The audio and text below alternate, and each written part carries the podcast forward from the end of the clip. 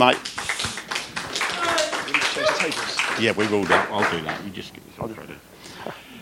Father, I want to bless you for Rob, for Kaz, for the girls, Lord. I want to thank you for Rob's heart, Lord. He's a big bloke and he has a big heart, Lord. Um, but he's no pushover, Father. And I pray, Lord, you bless us through him, Lord, and bless him as he does your work, Lord. In Jesus' name, amen. Amen. Wow. Thank you, Andy. Am I on, Sean? Am I on? Great. Right, I'll let look at this. Amazing service. Ah, there we go. Good. The slide jump. So I, I think I've been at Living Stones, part of the Living Stones family for about 11 years now, and this is the first chance I've had to actually speak at the front properly. And uh, I've been blessed with quite a nasty cough. So if uh, if I do cough a little bit through, I'm not sure how it's going to sound through the speakers. I hope it doesn't sound like I'm coughing in everybody's ear, but Lord willing, we'll get uh, we'll get through this. So, uh, oh, actually, I had some. Yeah, got some here. Nice luminous cup. Um, so I need to open with uh, a bit of a confession. So I'm quite obsessed with, with time and the concept of time.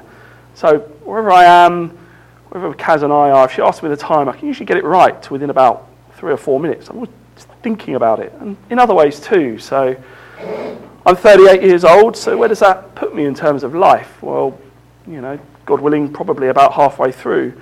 Uh, but then again, I can look at it another way and say, well, I've been working for about 16 years, probably got about another 30 years of work left, and in a weird way, I find that quite comforting. I don't know why. I also think about my kids and their ages. So Olivia's eight and Jessica's six. How long are they going to want to come to me and be cuddled and, and held in the way they are at the moment? How long before they start beating me at things rather than me crushing them at chess and Monopoly and, and other, other games? How long before Olivia can beat me in a running race? Actually, Kaz told me as I was preparing for this, she can beat me already, so I'm not so sure about that.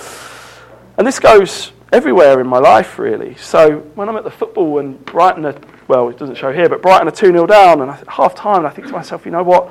We can get a goal by the 70th minute, get another one before the end, and then I'll force Kaz to watch Match of the Day later. This, this match in particular, uh, yeah, 4 1 down at 90 minutes. That was a bit grim. We weren't going to come back from that. And this has gone on throughout my life. And before I came to the Lord, it was, it was even more perplexing. So at that point, I wasn't really sure how the world began. Uh, but I was pretty relaxed with the options that were in front of me. Was there a God out there that created the world? Was there a big bang? Whatever, I didn't really know, but I was okay with it. But what did trouble me, however, was the idea of time. And what was time? I mean, surely if there was going to be a big bang, then first there needed to be time within which it could exist. And in my mind, I saw it something like this, like this, this roll of film, like spooling off a projector and going all a bit crazy. And what I didn't know was who put the film on the projector. And thankfully, in 2008, 27 years old, I walked through those doors at the back there and I found out. And that was a big moment for me. And then bringing it back to today, Remembrance Sunday. Um, so last year I was really moved when Paul read out the letters from his father that, were, that he sent during the Second World War. And they were full of humour yeah. and insight and incredible courage. And I was delighted that we dedicated enough time in our meeting to listen to Paul read them through and give us just a really small window into, into his father's life and his father's experiences. However, those letters didn't and couldn't convey the sense of time that Paul's father must have experienced. Six years of war. The hours that turned to days, turned to weeks, months, and then years. Living in, well, as we can see there, incredibly harsh conditions, knowing that every day could be your last one here on earth. Seeing sights that, thankfully, for I hope all of us in the room, we just never see unless we watch documentaries on the TV or something like that. And also sitting there as they were in the trenches, not knowing if the outcome was going to be good or bad. And as Andy said, whether we were going to fall under a, a totalitarian dictatorship or if we were going to end up where we have, for better or worse, in 2019. But I'm also interested in the concept of time in the Bible, or at least how we relate to it when we read our Bibles. And more specifically, my, my point is how we have to be careful not to allow the speed at which we read things to overshadow the actual passage of time that relates to them. So, so I'll give you a few examples. So, first, Luke 8, verse 43, we've got the woman who was bleeding for 12 years. Now, as we know, she touched Jesus' cloak as he passed her in a crowd, and she was healed. Amazing miracle for me, one of the, one of the most remarkable miracles in the, in the whole Bible. And I find it incredibly impressive. But let's think again about the woman and what had happened to her in the, in the previous 12 years. Probably a social outcast, almost certainly highly stigmatized, possibly not even welcomed into the city. 12 long years. That's longer than I've actually even been walking with the Lord because I started my walk 11 years ago. And it takes about 30 seconds to read that in the Bible, maybe slightly longer, and to be impressed. And we should be impressed, but we should also consider that that lady has spent 4,000, more than 4,000 days waiting for that moment. So, second, what about Jesus in the wilderness? And the Gospels of Luke and Matthew go into this in a bit more detail than Mark, but they still wrap it up in around 15 verses. 15 verses to cover 40 days in a desolate place, tempted by Satan to show power that Jesus already easily possessed and to rule kingdoms that he already owned.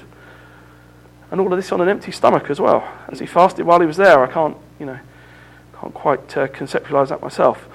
And I don't for a moment think that the Gospels underplay the dreadfulness of what Jesus endured. But I do think it's quite hard for us to comprehend 40 days um, living like that. So, to put it in a bit of context, it will be like one of us walking out of here today, heading off to the wilderness, coming back just before Christmas, having fasted for those 40 days, probably quite looking forward to Christmas lunch. And then as we take uh, communion today, I'm not sure how this one's going to come out, oh, not too bad. As we take communion today, how about the Last Supper?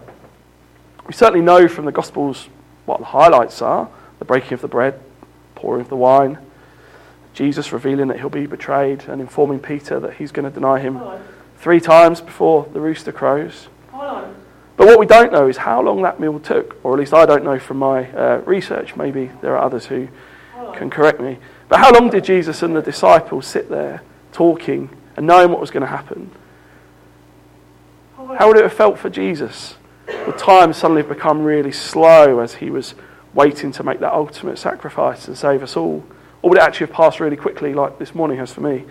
Um, and it often does when something you're anxious about kind of looms on the horizon.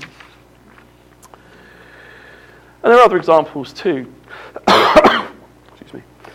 There are other examples too. Um, thinking about the 400 years of silence between the Old and New Testaments. 400 years of, of absolutely nothing. Um, quite a daunting thought to read it, uh, particularly if you're reading in, in order. But then we can just turn a page and get straight into the Gospels. Um, although maybe for God, 400 years is just a turn of the page. So, how does this link to today? Well, here comes my main point. So, have a look at the screen. My main point of this is time is long. There you go, very profound. Um, but it is long, and need, we need to work out what we do with it. Or, to put it another way, sometimes we go through trials that are extremely long and can't be brushed over in just a few sentences. And I know there are people here today who've been through some really, really difficult times, often over long periods, and there are many who are going through those challenges right now as we sit here. And those challenges are in, are in God's hands. We believe that. But by committing all of those things to God, and we will get to a point where we see things work out, worked out, and we will praise Him. And ultimately, on a long enough timeline, as, we, as we've kind of talked earlier on, on a long enough timeline, everything's already been worked out for us. The miracle of salvation is already ours. And when we come to the end of our lives on earth, and we truly get to experience that miracle, we spend eternity with our Heavenly Father. but what about the time in between? What about living through long term illness, financial instability? About the things in our pasts that affect who we are today, difficult relationships? What about the decisions that we wish we hadn't made or had made, and how we live with the consequences now? So, I'm going to share three kind of thoughts or observations about how we can how we can work through this. So first, as Paul wrote to the Thessalonians, we need perseverance and faith in all the persecutions and troubles that we're enduring. This is probably a bit more straightforward to say, perhaps when you're not facing any great trial at that particular moment, but it's firm biblical wisdom. As Paul says, he will pay back trouble to those who trouble you and give relief to you who are troubled. I find it quite reassuring that God knows what's troubling me and that even if I have to endure it for longer than I might want to, I will be restored. It's very important not to lose sight of that. Number two, giving it to God. So I remember before I walked through that door, I used to do things on my own and I didn't get very much done. Had a life that would probably quite likely have been quite a lot shorter than, than I hope it will be. And it certainly wouldn't have been eternal. So 2 Corinthians 1 verse 3 tells us, Blessed be the God and Father of our Lord Jesus Christ, the Father of mercies and God of all comfort, who comforts us in all our afflictions. While Psalm 50, verse 15 says, Call upon me in the day of trouble, I will deliver you, and you shall glorify me. So the promise is right there. Sadly for us, what it doesn't say is, I'll deliver you immediately. But the promise is a promise, and by giving it to God, we will be delivered. Miracles, big and small, will happen. And third, share it with others. And I think that I thank the Lord. So I thank the Lord that we're put on this earth to be in relationship with Him and with each other. We're not robots, we're not automatons. We're individuals in the sense that we've got our own personalities and consciences, but we're also beings that seek relationship and community with each other. Uh, Galatians 6, verse 2 carry each other's burdens, and in this way you will fulfill the law of Christ. Note there's no time limit there. And Proverbs 17, verse 17 a friend loves at all times, and a brother is born out of adversity. And I think it's worth remembering that Jesus didn't just perform miracles in private rooms, just one to one. He performed them in front of people um, so that people could be edified and encouraged and enriched by the glory of what they'd just seen. And thinking closer to home, we've got mechanisms within, you know, within our very church that can support brothers and sisters at difficult times. So we've got we have prayer triplets, life groups, and we've got a pastoral team as well, and members of that here today. And everything's by God's power and through His grace. But there are people among us who have a particular calling to support others, and I would really encourage people to ensure that they're using that matrix of support when they need it.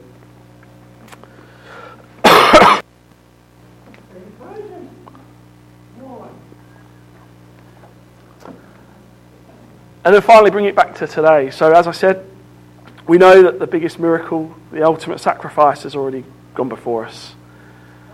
Jesus took our sin on his shoulders. The nails that were driven into his hands and his feet were propelled by our sins and our misdeeds. But the blood that poured out atoned for that. And at the end of all our lives, we will experience the reward of that ultimate miracle, that ultimate sacrifice. And we'll see him face to face. And that's exciting. But none of us knows when that will be. But we know that this is a small step towards eternal life that we'll have in heaven. So today, as we come to the table and afterwards, I'd like us just to take some time to reflect and consider the, the challenges that we're facing in our own lives. And I don't know what those challenges are, whether they're brand new things that have sprung up today, this week, over the weekend, that people are just still getting their heads around, or if they're challenges that people have been living with for years, possibly decades and that they're living uh, in hope of a miraculous intervention for. But what I do know is that God knows.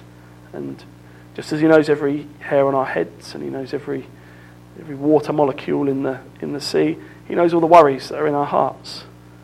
So if you haven't yet been able to give it to God, my prayer for you today is that you'll be able to take a step in that direction. And if you do want to pray with someone who's close to you, please do take the time to, to do that today. It's all in His hands as we, it's my life, your life, and as we sang earlier, time itself is in His hands. So I'm going to ask Joe and Jess and Mark and Denise to uh, come forward and help us to serve. We gluten free bread, maybe. Not, no, no gluten free bread today. How we deal with that, we might have to work that through. But what we do have is grape juice, so please just indicate the situation. Excuse me. So now we've got the opportunity to come to the communion table. And as I said earlier, I certainly don't know or couldn't find how long the disciples sat there trying to comprehend what Jesus had told them, maybe hoping that somehow things weren't going to play out quite in the way that they did. But at some point in the meal, he did take the bread, he gave thanks, and he broke it something like this. And he gave it to his disciples, saying, This is my body given for you. Do this in remembrance of me.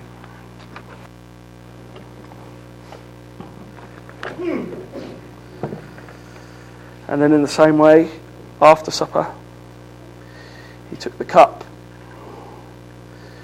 saying, This is the cup. This cup is the new covenant in my blood, which is poured out for you.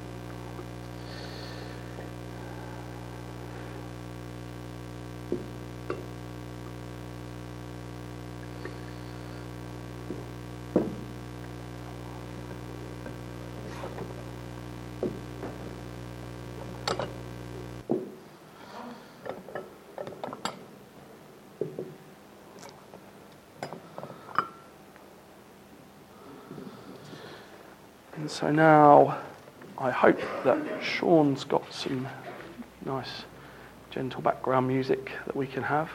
I ask Denise and Mark and Joe and Jess to come forward.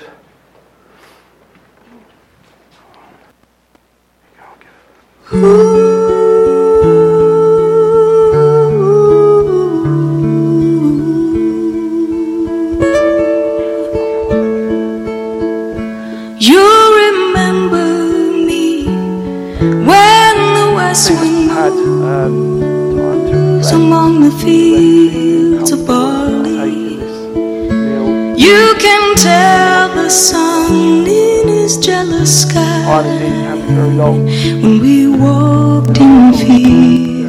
fields miracles of awaiting gold. us. The biggest miracle. So she took her love for Bless you.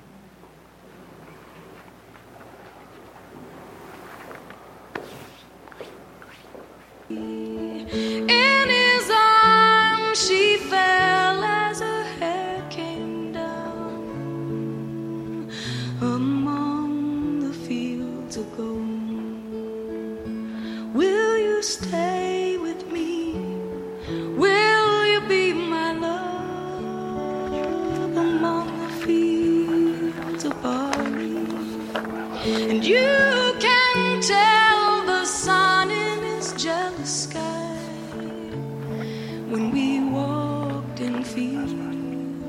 fields of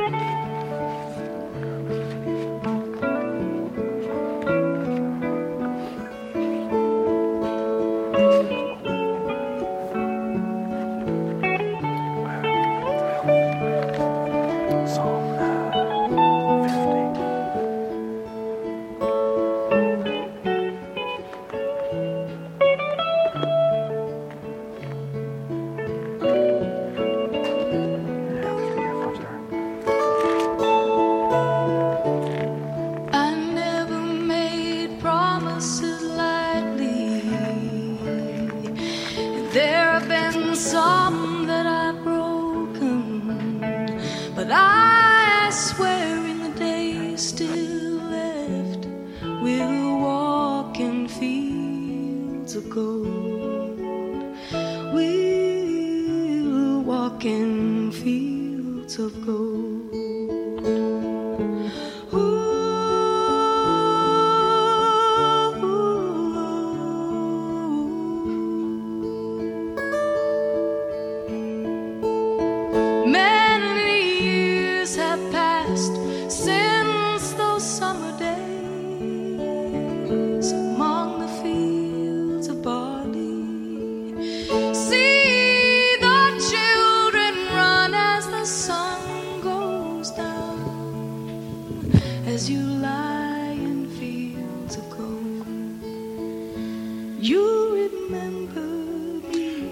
As um, Rob led us, west wind moved one of the verses he brought was from Psalm 50, fields of barley. uh, verse 15. But if we go back one verse, it says, Sacrifice thank offerings to. God, fulfill your vows to the Most High, and call upon me in the day of trouble, and I will deliver you, and you will honour walked in fields of gold. me. Rob also mentioned that there's people here from the pastoral team. Um, And if anybody would like to be prayed with, um, to actually call upon the name of the Lord in the day of trouble, um, it says, He shall deliver you and you shall honour Him. Um, so that is available. If anybody would like to be prayed for at some point, please put your hand up or go and. Who's from the pastoral teams here? If you just have a quick have, have a quick look round, if you'd like to go to any one of those, and um, they'd be more than happy to pray with you. Thank you.